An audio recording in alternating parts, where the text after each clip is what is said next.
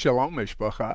Shalom, family. Mishpacha is a Hebrew word. It means family. And we're the Mishpacha, the family with the Jewish heart, made up of Jewish and non Jewish people, where slice the middle wall of separation between Jew and Gentile. It's finally come down to form one new man, one new humanity, getting ready, Mishpacha, to blow the grandest shofar. Oh, the grandest trumpet in Zion. We want everyone everywhere to hear the good news. We want everyone everywhere to be red hot for the Messiah. Well, one day, you know, a lot of things that when I prepare for teaching, I'm not really preparing for teaching, I'm doing it for my own benefit. And uh, so one day I started writing the various ways I've learned over after 40 years of studying the supernatural. People have been healed. And you know what? There are so many different ways that it proves the point. You just can't put God in a box. Uh, you have to follow the Holy Spirit when it comes to healing. However, there are certain principles that work. And I believe that as I share these principles that I've learned over the past 40 plus years, that one or more is going to just click with you and you're going to manifest your healing. In fact, at any point while I'm speaking, many of you are going to have major miracles happen in your life right right now as I'm speaking. Someone's back and neck has just been healed, and uh, if you have a headache, all the pain is gone from that area. This is what I know. When God tells me something, and I proclaim it, I may not see it with my eyes because keep in mind, in eternity there's no time. So as far as God's concerned, it's happened. But there is a set time for everything. And so I used to proclaim, because I knew it, that these, and, and if you talk to any of my staff members, they'll tell you this is true. Every time we do a television shoot, I say, this is the best shoot ever. And guess what's happened? Time has been compressed, and every shoot we have now is the best shoot ever. Uh, well, God spoke to me, actually, uh, this morning. And he told me to proclaim something. You see, I've always been hungry for the supernatural. Even before I was a believer in the Messiah, I just didn't know the difference between the good supernatural and the bad supernatural. Uh, but God told me to start proclaiming this morning two things. This morning he said, There is a move of God at Messianic Vision, at its supernatural. You see, I have gone to these various revivals around the world. But wouldn't it be wonderful if you can get the same presence of God on your cell phone when you watch the It's Supernatural television network or the It's Supernatural television show as if you went to one of these places where there's literally it's, it's almost a, a, a, a, glory cloud in these places. Well, there, there are many places like that, and there'll be many more between now and the time the Messiah returns.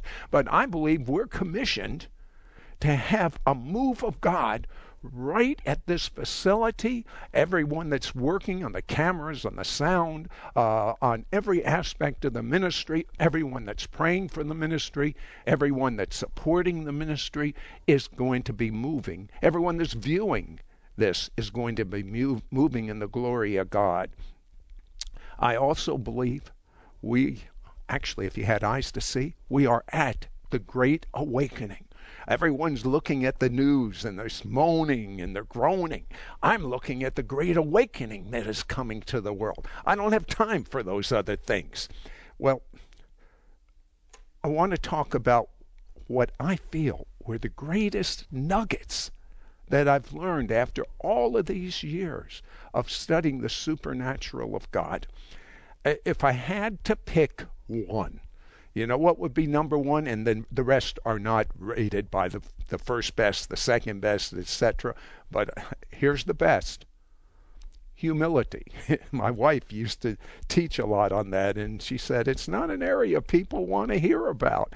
In fact, I, I heard a story that Joyce Meyer had a, a, book or a CD, and the title was Humility, and no one bought it, so she changed the title, and then people bought it. Uh, but it, it's a tragedy humility. I, I have a friend, and you know what? Every time I talk to him, he used to get me so upset.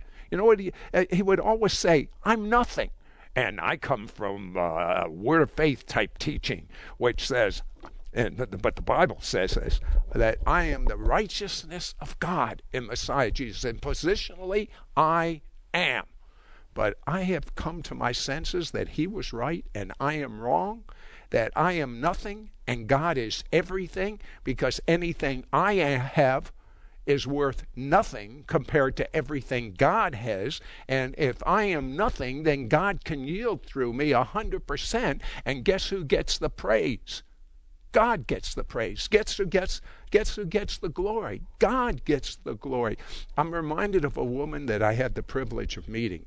Uh, Kathryn Kuhlman. As far as I'm concerned, she had the greatest miracle ministry I've ever witnessed with my eyes. I still can envision her calling people out, saying, You're seated about here. You have this physical condition wrong with you. Uh, and and they, so many people would be healed.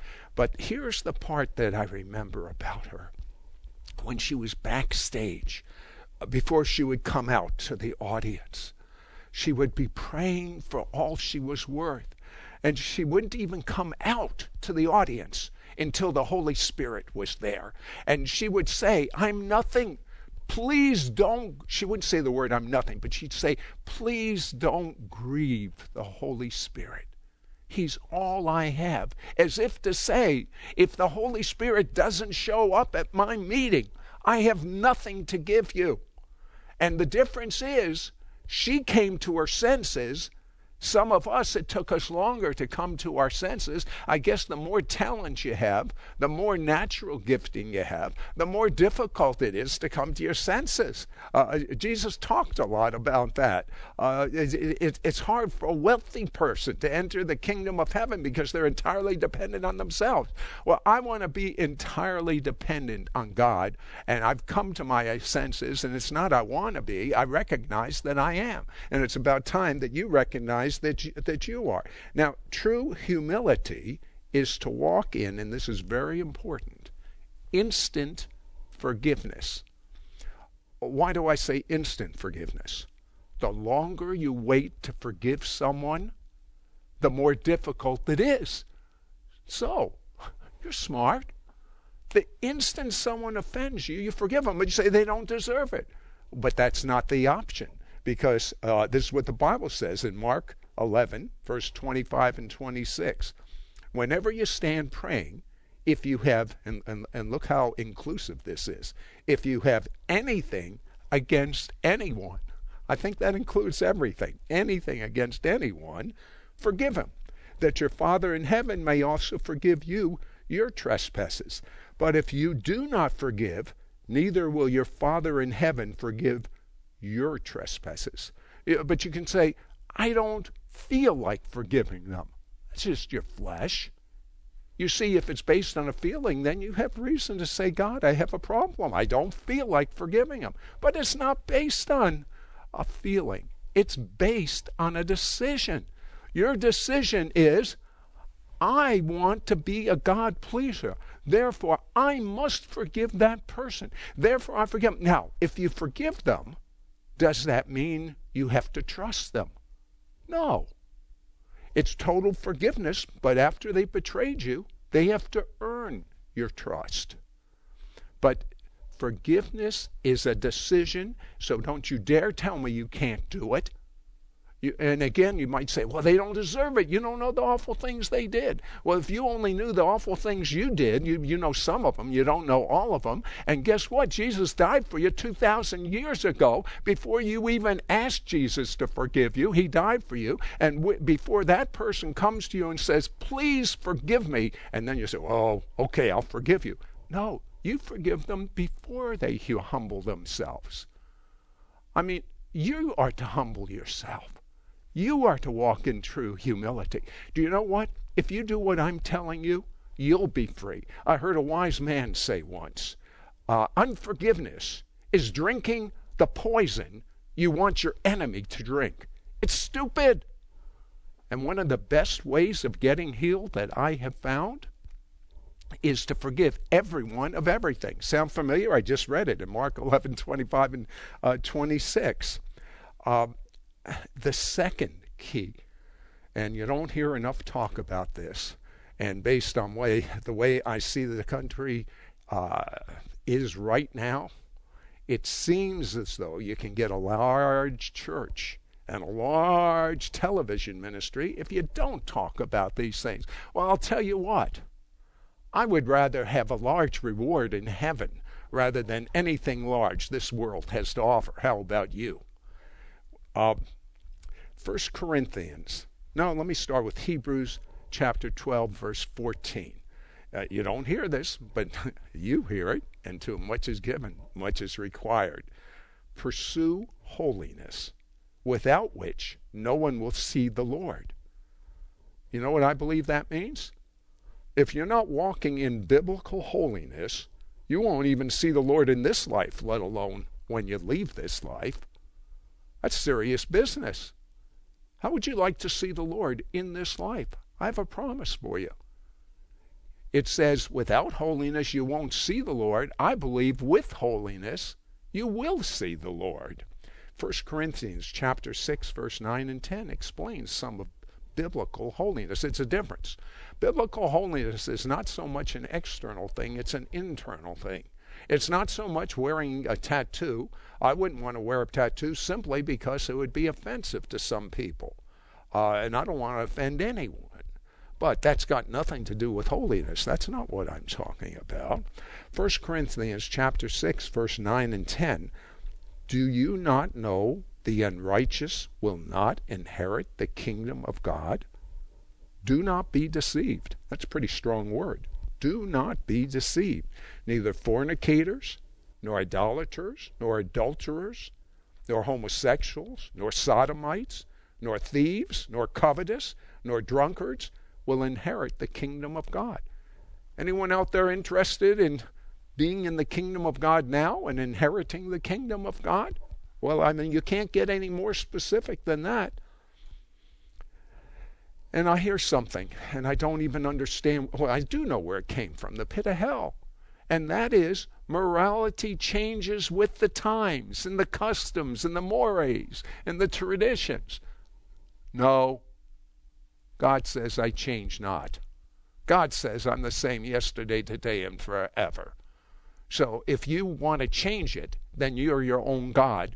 Please don't call the God of Abraham, Isaac, and Jacob your God. Biblical morality means you're not involved in homosexuality. It means you're not living together before being married.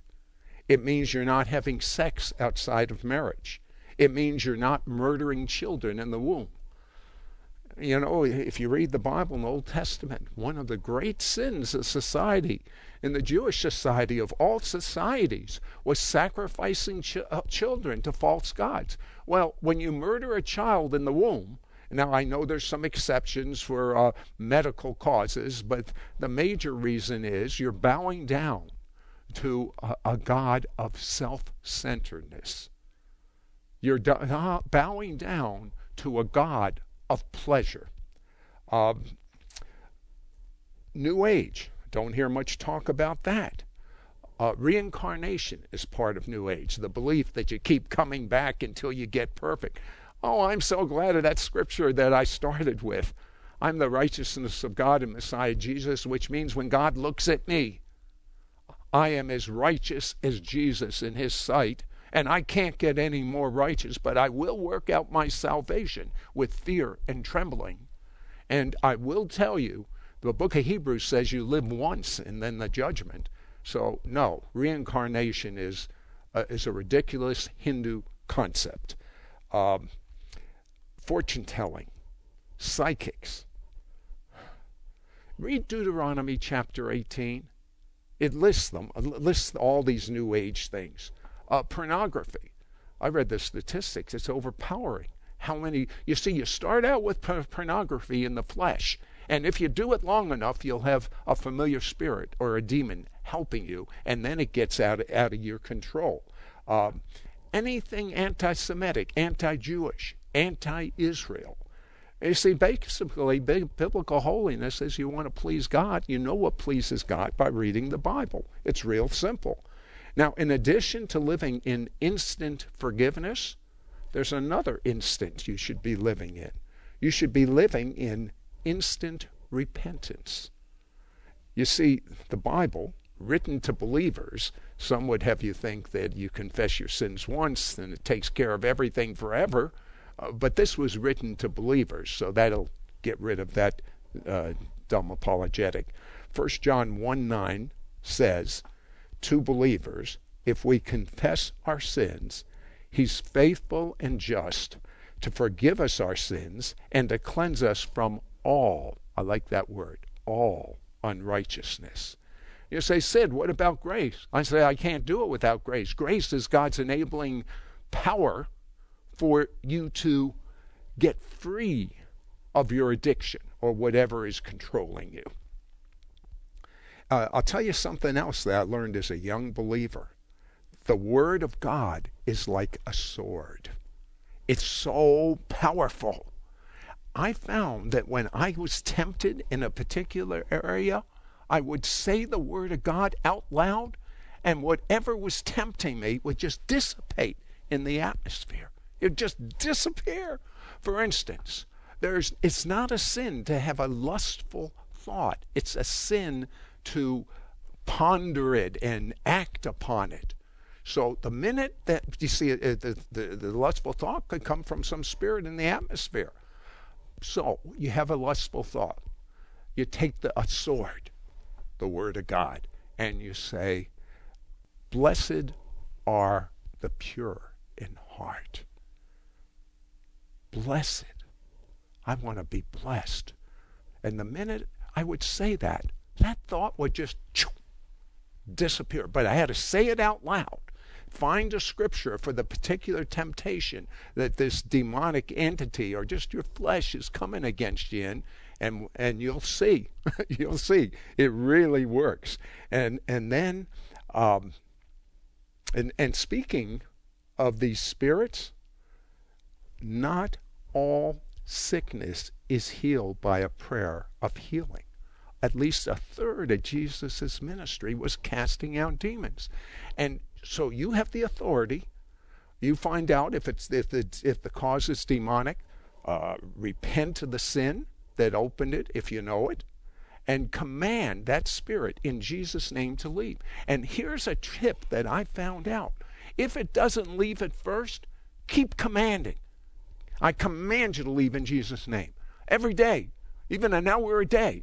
And I'll tell you what, the demon can't take the heat. Eventually, when you resist the devil, he must flee. And the word flee means run as in terror. So, I have something very wonderful available for you today. It's called the Healing Scriptures. And I am so pleased with the way God developed this. You see, I did something like I'm doing right now. I created something for myself. I started listing from the listing from the book of Genesis all the way to the book of Revelations, scriptures on healing. And then I looked them up in different translations to find the best translation of that particular scripture. And then I personalized those scriptures. And then I wrote them on my iPad. And that's what the Healing Scriptures book is all about. You can take these scriptures and you can read them out loud. And as you read them out loud, you're literally meditating on the Word of God, which we'll talk about in just a moment. And as you meditate on the Word of God, it's internalized inside of you, and you will believe in your heart. And guess what? We'll explain that in a few minutes. That's biblical faith. But you'll not only have the Scriptures to read, but worked into the Scriptures, and they're all personalized, so you can't usually do this uh, with a regular Bible, but it's all uh, as if you're personally praying this for yourself. Uh, but we have another section in the book, Questions and Answers about Healing, and another section in the book, it's called Real People, Real Healing. Uh, uh, here's an a, example of a testimony. There's such power in the testimony. He cured me from cancer all of my doctors say I'm a miracle. So, like every few pages, you'll read a testimony like that. In addition, to the book in this amazing kit that we have, we have two CDs The first is the same scriptures that you read from this book, but under I'm reading them with the anointing God has put on my voice. And underneath my voice of the same scriptures you're reading in the book, you could read it out loud in the book as I'm reading it if you want, or you could just listen as you're driving, uh, is the most anointed violin playing of Israeli Hebraic music. The anointing is so strong. Uh, just on, on, on LaDonna Taylor, uh, that's who's the musician, the anointing alone would get you healed. And we also have a second CD in which it's the best teaching I've ever given on healing. And so this whole kit is available to you for investment of $25. I say investment because any profits are poured into Jewish ministry. And that's another thing I've been saying. You know, you say what God says, believe it in your heart, it's going to happen. I have been saying this is the set time to favor Zion. I have been saying this is the time the Jewish people are coming to the Messiah. And guess what? In my life, it's been happening. If it hasn't been happening in your life, I hope the light bulb is going on. And I'll be right back after this word.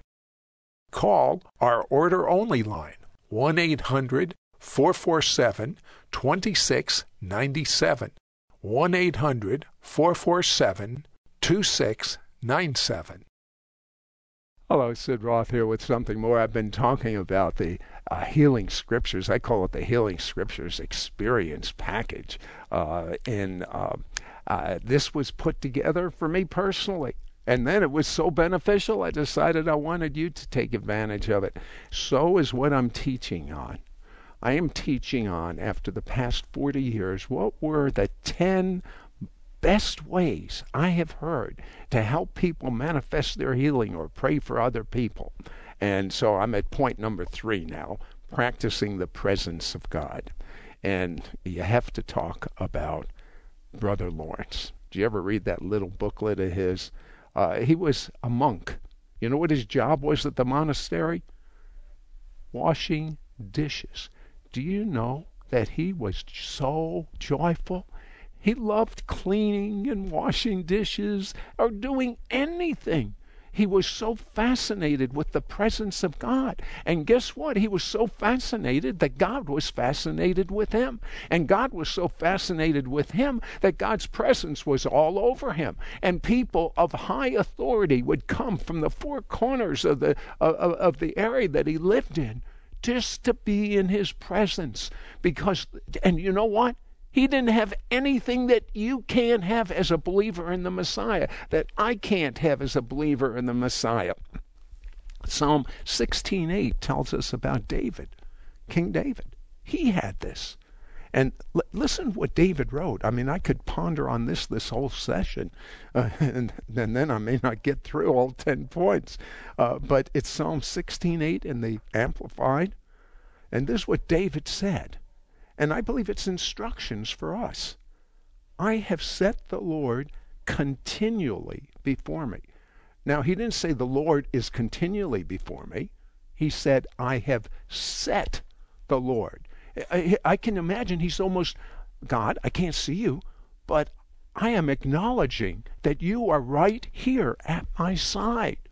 I have set the Lord not when I think about it. I have set the Lord continually before me. You get it? Be so conscious of God that he is continually before me. But when you, when David said, "I've set him there," that means I'm aware that he is continually uh, before me, because he is at my right hand. This David speaking. I shall not be moved, and that makes sense. If God is for you, who can be against you? Now, in this presence of God and practicing the presence of God is a word called fellowship. And I found this word in a very strange place. In the Hebrew, in Isaiah chapter 53, verse 5, you, you're familiar with it. By his stripes we are healed. If you look up the word stripes in the Hebrew, do you know what one of the meanings of stripes is? Fellowship. By his fellowship, we are healed. You see how important, when you're in His presence, all things are possible. Your objective is to be more cognizant that you are continuously in His presence. He is continuously at your right hand. You are never alone. I will never leave you or forsake you. You're beginning to get it? The light bulb going on?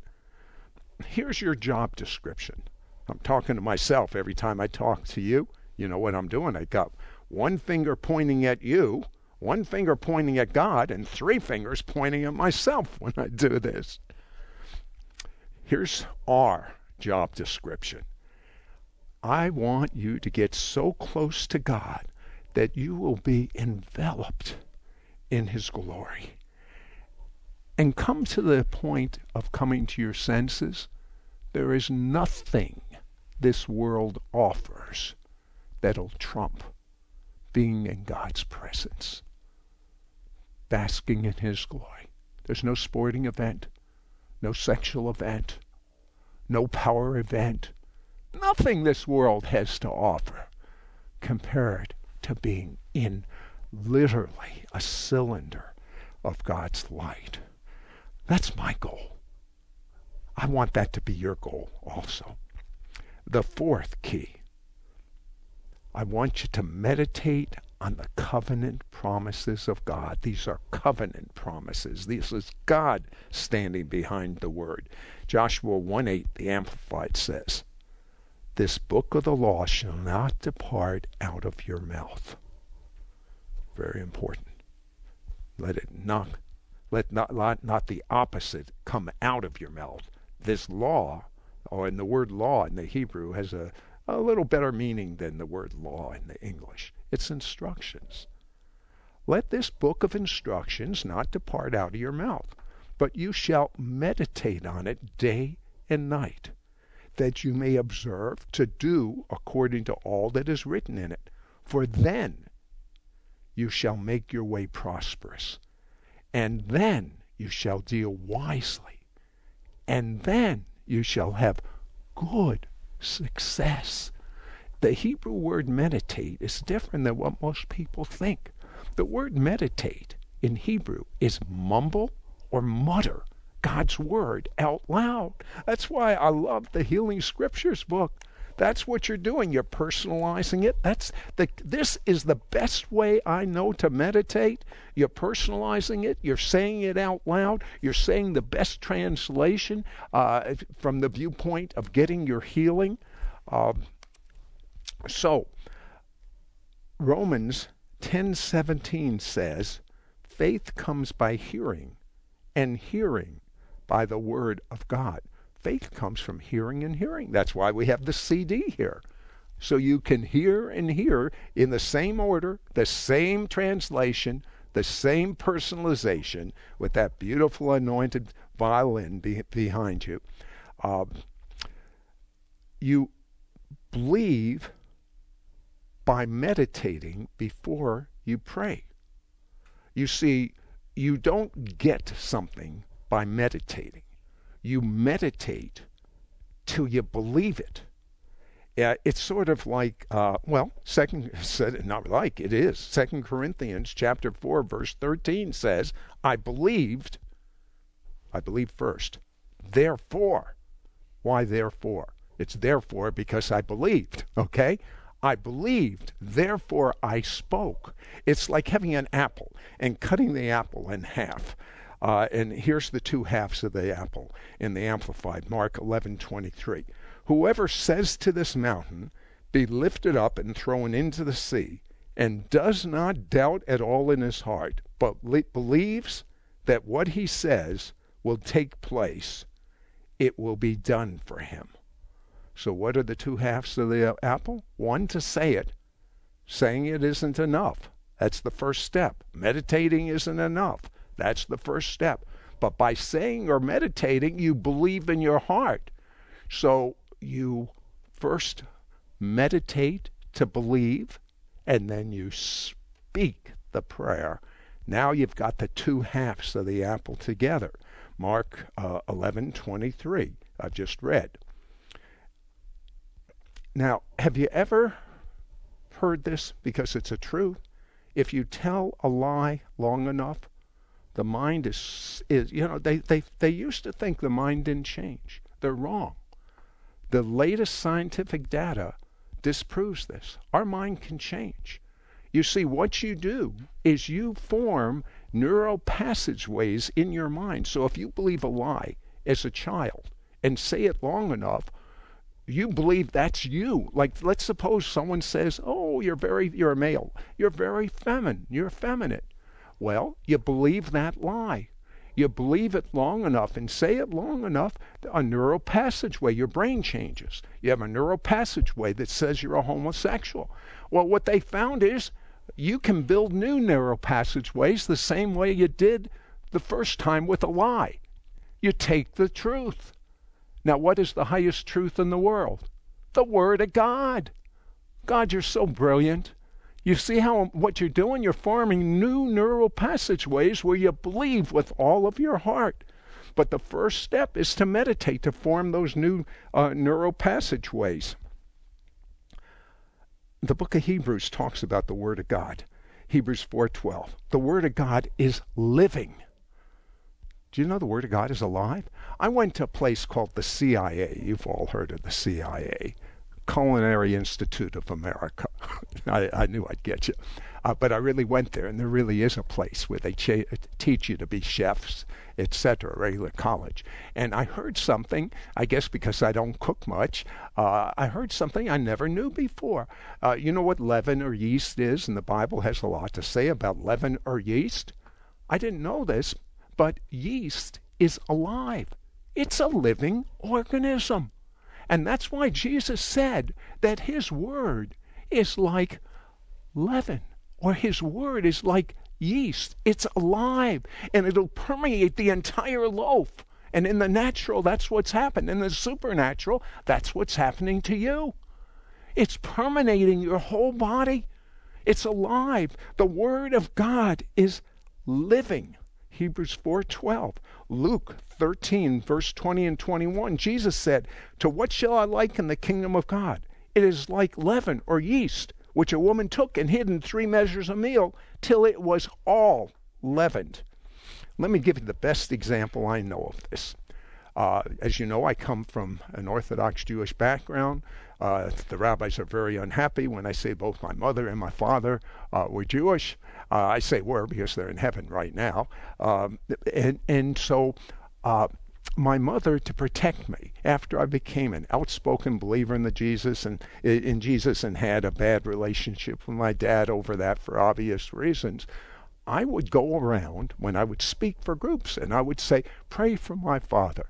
I believe he's going to be a believer. And then I don't know how it happened, but then I started saying, my, my father will be a believer. And I so believed it that one day I said it to my mother before he was a believer. I said, Dad is going to be a believer. And my mother said, No, don't say that. She was saying that to protect me. She was a good Jewish mother. She knew he'd never be a believer, but it was too late. I already had that ingrained in my in, in my head. I had a neural passageway and in my heart, uh, and and I knew he would be a believer. And guess what? on his deathbed. He said with his own mouth, I make Jesus my Messiah and Lord. And he would have never said that if that leaven hadn't gone, the Word of God, the living Word, the, the, the, the yeast hadn't gone through at every fiber of my being, you could not talk me out of the fact that my father was going to be a believer. And you can't talk me out of the fact that every man is a liar and God's Word is true. And I'm telling you, people are being healed right now. Uh, there, there are blockages in, in your breathing. You're being healed now.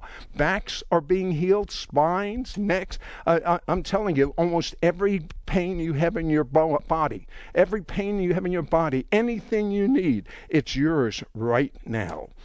Didn't I tell you this was going to be the best shoot ever?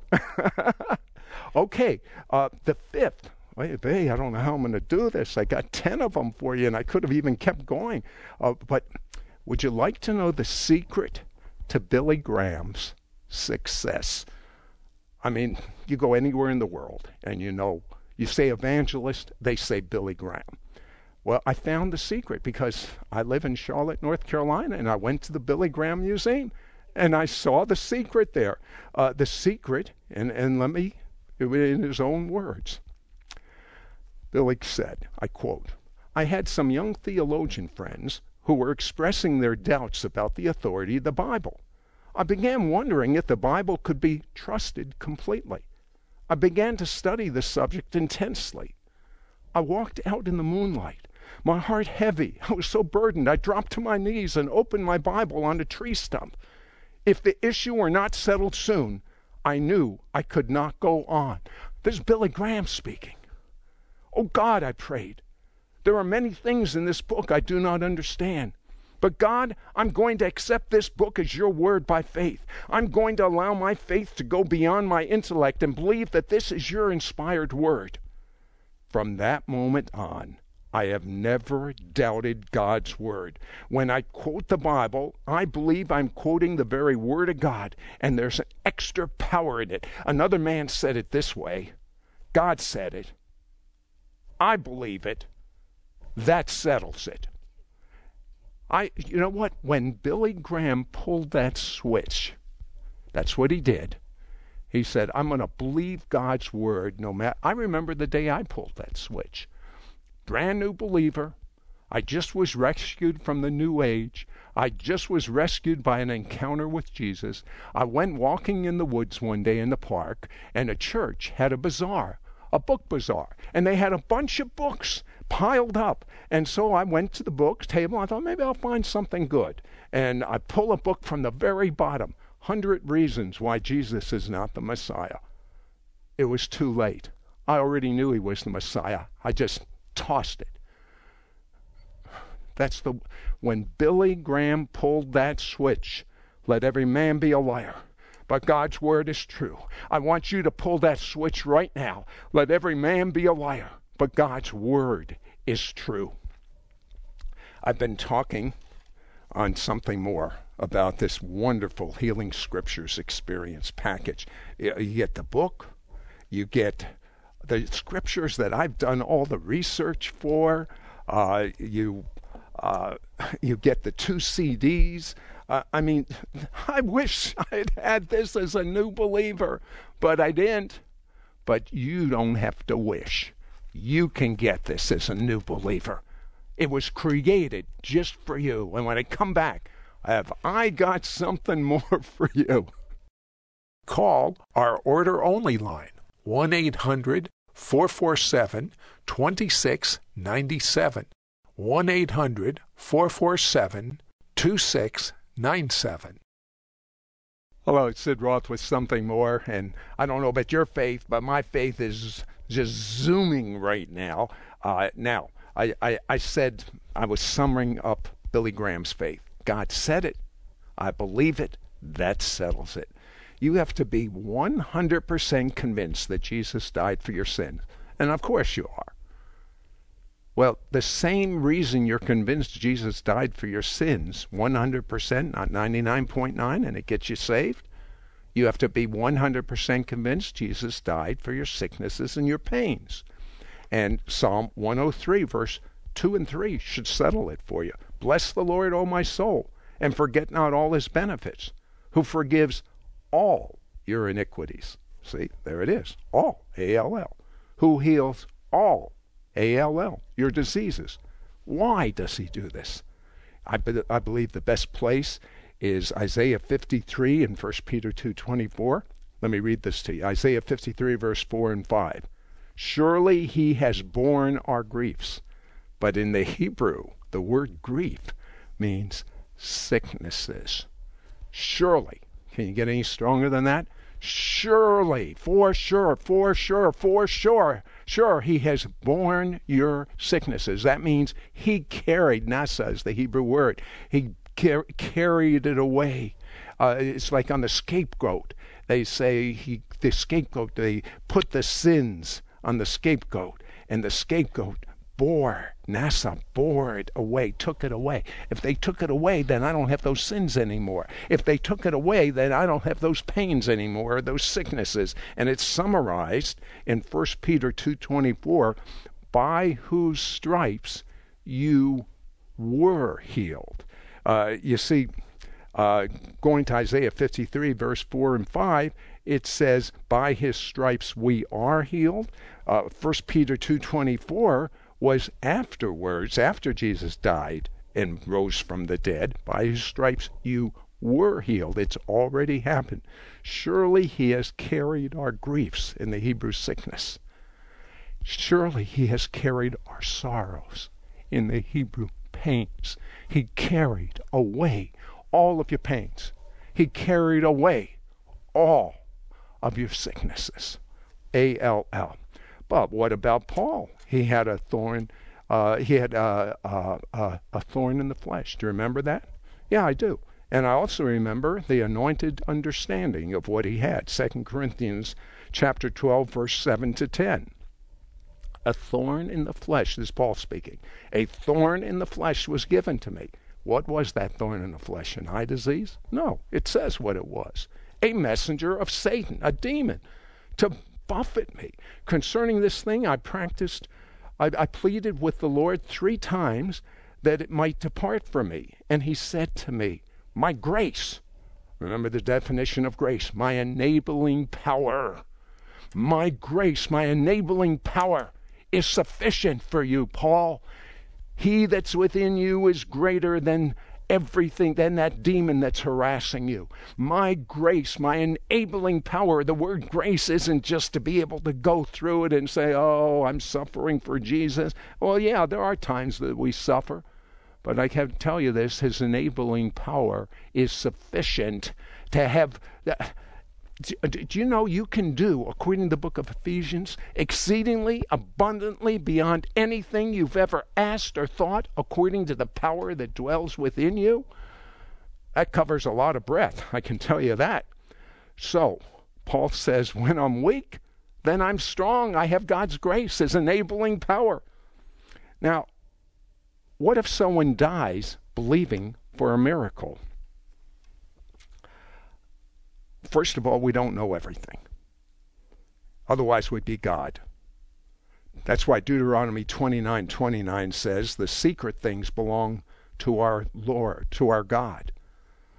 But I am responsible to believe what I know. My job is to be a God pleaser. Without faith, I cannot please God. I am doing my job. I'm a God pleaser. I don't have to understand every everything. But I did find a scripture that might give you a little peace because I have a good friend. In fact, he was my best friend who died of cancer. And he understood the promises of God. And I remember questioning, uh, uh, uh, why did this happen? And I remember others saying, well, if he couldn't be healed, how can I be healed? And that's a valid thing to question. But, but listen to this in Isaiah 57 1 in the New Living Translation Good people pass away, but godly often die before their time. But no one seems to care or even wonder why. No one seems to understand. I can see God saying in a Jewish way, no one seems to understand that God is protecting them from the evil to come. We have one responsibility to be a believer. And I'm going to tell you something. On my tombstone, if I don't get uh, raptured like Enoch before, I wanted to say he had faith. I don't want it to say he did great miracles because it's God who does the great miracles, not me, not you. He had faith. It gets so simple when you trust God. It gets too complex any other way. But I have to tell you this. I have to tell you this. I have seen so many people healed of so many things that I have faith that nothing is impossible for our God. And I'm telling you this there's someone whose wrist hurts or is damaged in some way, or even carpal tunnel or arthritis in the fingers, you are healed in Jesus' name. Uh, what about using doctors? I suggest you do. You know why? They'll keep you alive until you believe enough for God to heal you. I'm all for doctors. They can't heal you, but they can keep you alive until God heals you. Uh, very important to know the difference between a healing and a miracle. A healing is a gradual miracle. A miracle is an instant healing. Don't throw your healing out with the dirty wash water and miss your manifestation. You see, it's very important to understand you need the Spirit of God when you speak the words of God. The best way to have the Spirit of God being with the words of God. This is found in Genesis chapter 1. That's a good place to start. It says, In the beginning was God. And then it said that God, Spirit, moved on the waters. And then it says, God spoke. So you need the Spirit, and then you have to speak the promise of God. But how do you speak always in the Spirit? I have found a way to be in the Spirit 24 hours a day, seven days a week. You see, a lot of people don't realize that the Spirit of God is within you, or as Jesus put it in Luke 17 21, the kingdom of God is within you, in your heart. And John 7:38 says, "From his innermost being shall flow continuously springs and rivers of living water." In other words, your Spirit of God is down here in your stomach. And it's in your heart, but it's, it's, it's not your natural heart. It's right in your innermost being. That's what Jesus said. In your belly will flow rivers of living water. And so, what I have found is if you can imagine an old fashioned well and a bucket and the string, and, you, and, and you know, you, you uh, roll that pulley, you, you wind the rope uh, uh, down, and the bucket goes down into that well, so you get that nice spring water. Well, I can imagine dropping down all the way to my spirit and staying there. And you know what I found? When I do that and I'm listening to a speaker, my spirit starts jumping, but all the time. But if I don't do that, it'll jump once in a while. So I have trained myself to drop all the way down to my spirit and stay there as all, all the time, really. And the last bit of advice is never, ever give up. Never give up. Patience is important. Recognize you're in a fight. First Timothy says, fight the good fight of faith. That's the fight. It's against the devil, and it's in the faith arena. It's not with flesh and blood. It's with spiritual principalities and powers uh, of darkness. And so Luke 8:15 in the Amplified said, "But as for that seed, and the seed is the word of God, as for that word, you have to have it in the good soil or in your heart." And these are the people who, hearing the word, hold it fast in a just, noble, and virtuous, and worthy heart, and steadily bring forth fruit with patience. So, through faith and patience, you will inherit the promises. And faith is very, very bold. You see, faith is spelled R I S K. Risk. Faith is taking a risk. I, I can tell you that if I say someone's healed of a backache, this is a real simple risk for you. You just stand up, you bend over, or your neck ache, or you bend your neck like this, and you'll find out you're healed. Now, if you have to do it in front of someone, there's a greater risk.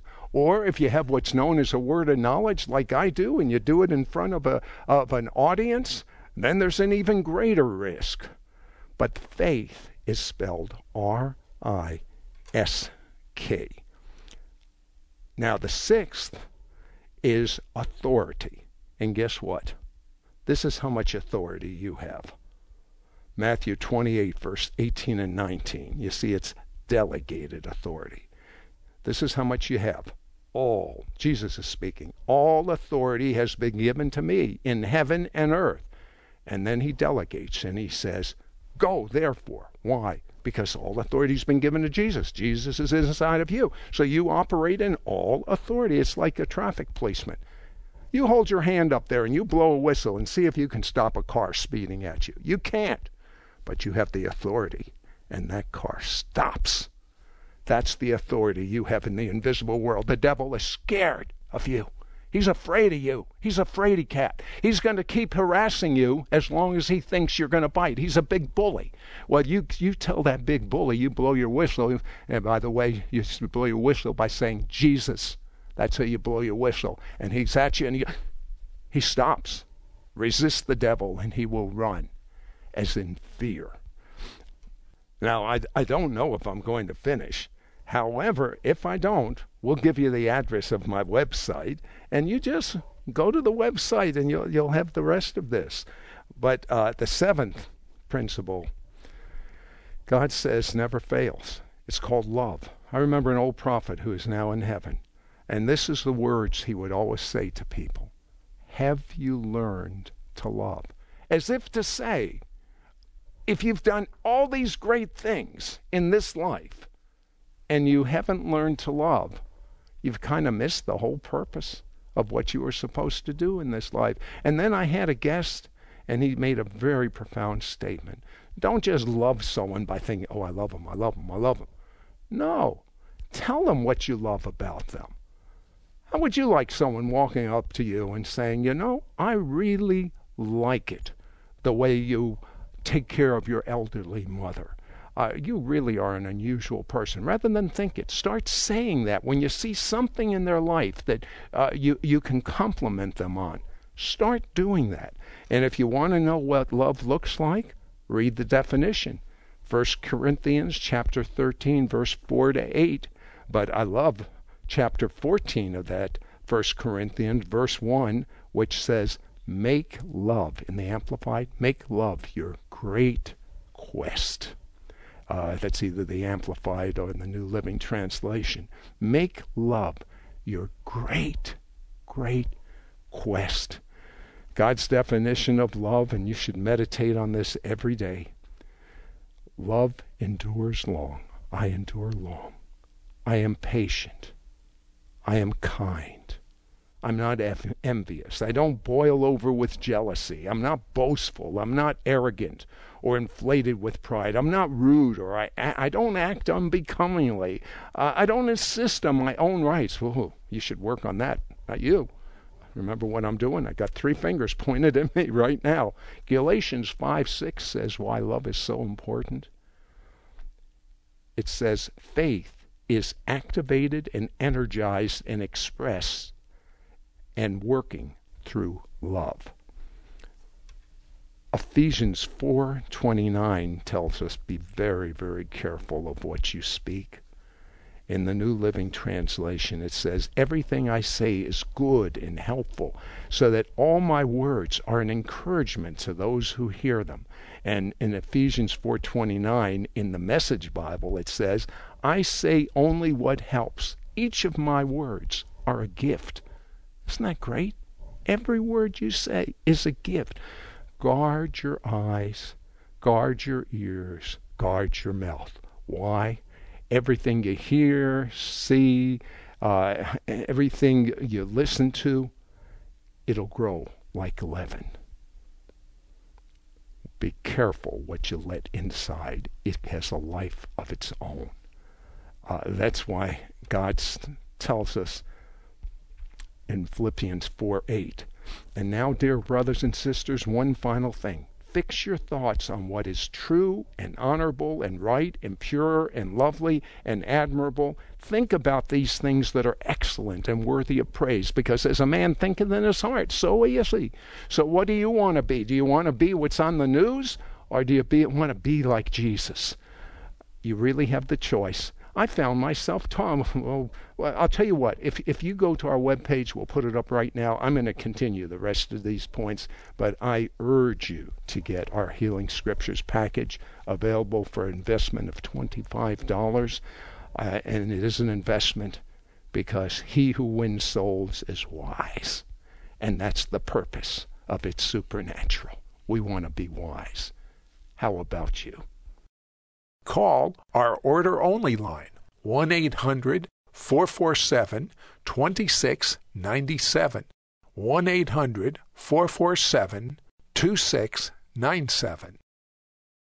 Okay, you ready for the eighth nugget that is going to be life changing for you? Tongues. I heard some great men and women of God say tongues are not as important as people say it is. Well, it was very important to Paul. You know what Paul said? I speak in tongues more than any man. What did Paul do? He wrote most of the New Testament. Very important to Paul. Uh, here's the exact quote I thank my God, 1 Corinthians 14 18. I speak with tongues more than you all. Acts 6 4 tells us what the early church prayed. Listen to this. In the original Greek, it makes a difference. But we, that's the apostles, will give ourselves continually to prayer and to the ministry of the word. But in the Greek, it says to the prayer. What do you think the prayer that Paul was talking about in Acts in Acts 6 4 after he said he spoke in tongues more than any man? Obviously, the prayer was speaking in tongues. Have you ever heard of Rees Howell? Uh, Rees Howells was probably one of the greatest intercessors. He wrote a book on intercessory prayer. Now, here's a quote Rees Howells' secretary said about him that one thing that always stood out about him is that he always knew what to do in situations because he constantly spoke in tongues and therefore was continually flowing in the will of God. He didn't have to go pray for hours because he prayed in the Spirit continuously. Have you ever read Romans 8:28? All things work together for good? Huh? Did you ever read the two verses before that? If you speak in tongues, uh, I can tell you this as a new Jewish believer I spoke in tongues for hours every day. In fact, you may know uh, Jewish Voice, Jonathan Bernis. The two of us used to get together and spend an entire day praying in tongues. I believe he prophesied his ministry and I prophesied my ministry with perfect faith. Why do I say perfect faith? I couldn't tell what I was praying. I was praying in an unknown tongue. That's what made it unknown. And therefore, it was perfect faith. It was not only perfect faith, but it was perfect prayers. I like praying perfect prayers. That means, and not only that, I don't even believe the devil understood what I was saying because otherwise he would have stopped what I was doing. But I was praying by God, perfect prayers, perfect faith, my whole future. I, I, I interviewed a woman uh, that was uh, kidnapped at a shopping mall. And, and uh, I forgot the exact number, something like 18 women that had her same description. Uh, this same guy kidnapped, raped, and murdered. Well, she started praying in tongues. This guy ended up being a believer and giving himself in, up. I'm going to tell you something. Tongues is bigger than what you thought it was. And that's why the devil doesn't want you praying in tongues. I heard this story about Kenneth Hagin from his son. His son said one day he was watching uh, football with his dad. And he looks at his dad, and his dad's going, He's praying in tongues. And his son looked at him. He said, Dad, let's just kind of cool it. Let's just have fun. This is football. Uh, why are you praying in tongues? He said, I pray in tongues all the time. Sound familiar? Sounds like Paul. How would you like to have an, a, a ministry like Kenneth Hagin had? How'd you like to have a ministry like Paul had? How'd you like to have a ministry like Jonathan Bernis has? How'd you like to have a ministry like Sid Roth has? Well, I just told you my secret. It wasn't my secret, it's in the Word of God. When you pray in tongues, it says you edify yourself. Do you know what? And, and that's 1 Corinthians 14, chapter 14, verse 4. It's like in the Greek, it's a dead battery. Have you ever had a car with a bed, dead battery? You better charge that battery up or your car isn't going to function.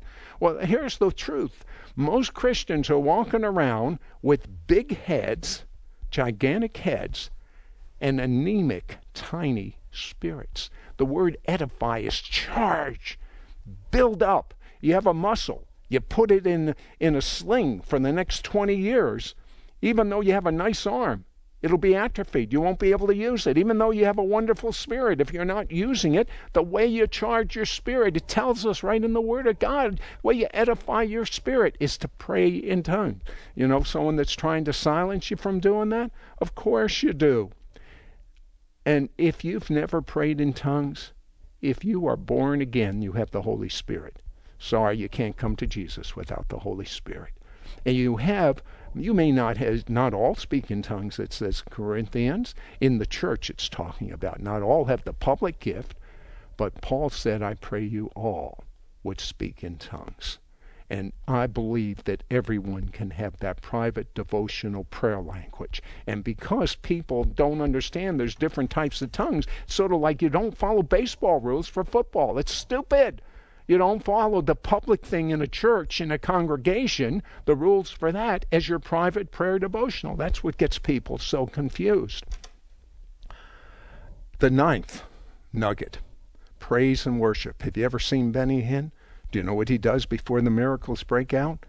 He worships God. Have you ever seen uh, video footage of Kathryn Kuhlman? Do you know what she would do before the miracles broke out? The whole congregation as one would worship God. Uh, you want to get silence the enemy in your life? Here's how. Psalm 8, verse 2. Out of the mouth of babes and nursing infants, you have ordained strength because of your enemies, that you may silence the enemy and the avenger. So, how do you silence the enemy and the avenger? You got to read the anointed commentary on Psalm 8:2. It's found in Matthew 21:16. It says, "Out of the mouth of babes and nursing infants you have perfected praise." So now let me read this to you. Out of the mouth of babes and nursing infants you have perfected praise to silence the enemy. Praise silences the enemy. You have fear? Praise God. You have worry? Praise God. Because it's a spirit of fear. It's a spirit of worry. And when you praise God well, you silence the enemy in your life. Hebrews 13:15 sums it up. Therefore by him let us continually offer the sacrifice of praise to God. How often? Continually. Uh, I like it, my friend Don Gossett likes to say, you have to have an attitude of gratitude. Psalm 100, verse 4 says, Enter his gates with thanksgiving and into his courts with praise. Be thankful to him and bless his name. Bless the name of the Lord. Thankfulness removes all stress from your life. Don't have a pity party. Have a thankfulness party. The next pity party you have, turn it into a thankfulness party. You say, I don't know what to thank God for. You thank Him that you're alive. You thank Him that you know Him. You thank Him you're going to spend eternity with Him. You thank Him that He loves you. You thank Him uh, that He's with you constantly. You, you, you can find all sorts of things. It, it's nonstop once you start concentrating on Him rather than on yourself. The tenth, and th- this is a very fascinating principle communion. You see, a lot of people don't know the historical uh, context when Jesus taught communion at the last Passover supper, or we call it the Seder. You see, he had the bread and he had the wine. And he says, as often as you do this, you're reminding yourself of what I did for you. So are you supposed to do it once a week at church, once a month at church, once a year at church, only at church? No. What Jesus was talking about is what they did three times a day. They didn't have water. Water was bad back then. Uh, they drank wine and they ate bread at every meal. So he says, as often as you have your bread and wine, remember what it stands for. Remember what I did for you.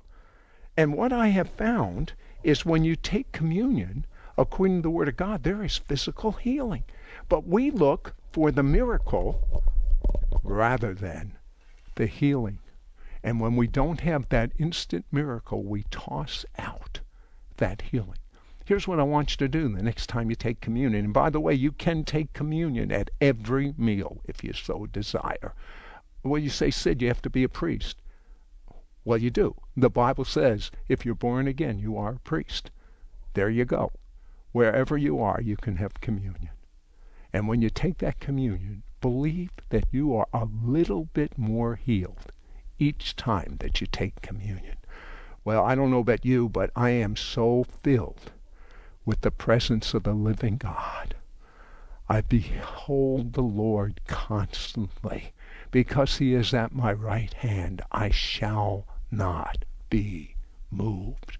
You shall not be moved. I'm going to pray a prayer of faith for you, and I believe true miracles are going to happen right now. Are you ready to receive?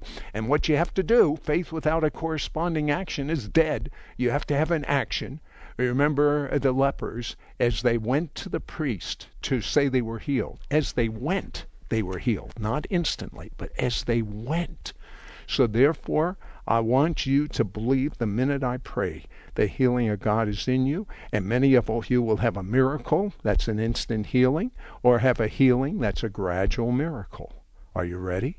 I want you to do something, especially the people with arthritis in your fingers, start moving your fingers, your hands, whatever part of your body, you have a problem with your heart, put your hand on your heart. A problem with your kidney, put your hand on your kidney. So many problems, you don't have enough hands. Just believe it. Put your hand, lay your hands on yourself because it says uh, that those who lay hands on the sick will recover. That's what in the name of Jesus. That's what God's word says. And you said that He said it. I believe it. That settles it. That's where we are as believers, right? You ready? I'm going to hold my hands up, and I am believing that although we're we're tapping into eternity where there's no time, where that God says, by his stripes, you were healed. You were, W E R E. It's already happened. Whatever you need right now, don't you dare miss this moment of your visitation. I tell you, let every man be a liar, but God's word is true, true, true, true. By his stripes you were healed. In Yeshua's name, I command that spirit of infirmity to be bound until headache is just gone from you. Migraines will never come back. I command that spirit of infirmity to leave you in Jesus' name. I command healing. There, it's like a river. That river is pouring into you right now.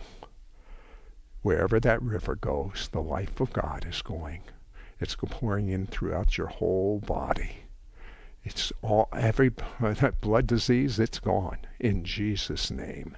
Cancer, you must bow in Jesus' name. Be whole, be healed in Jesus' name. Amen. To place a credit card order for today's offer, call anytime at 1 800 447 2697. That's 1 800 447 2697 or log on to our website at www.sidroth.org to hear this week's interview or watch archives of our television show, It's Supernatural, visit our website at www.sidroth.org. That's www.sidroth.org. Discover how you can begin watching for free our 24 hour, 7 day a week TV network, ISN, the It's Supernatural Network. You can write me at Sid Roth, Post Office Box 39222, Charlotte, North Carolina 28278. That's Sid Roth, Post Office Box 39222, Charlotte, North Carolina 28278.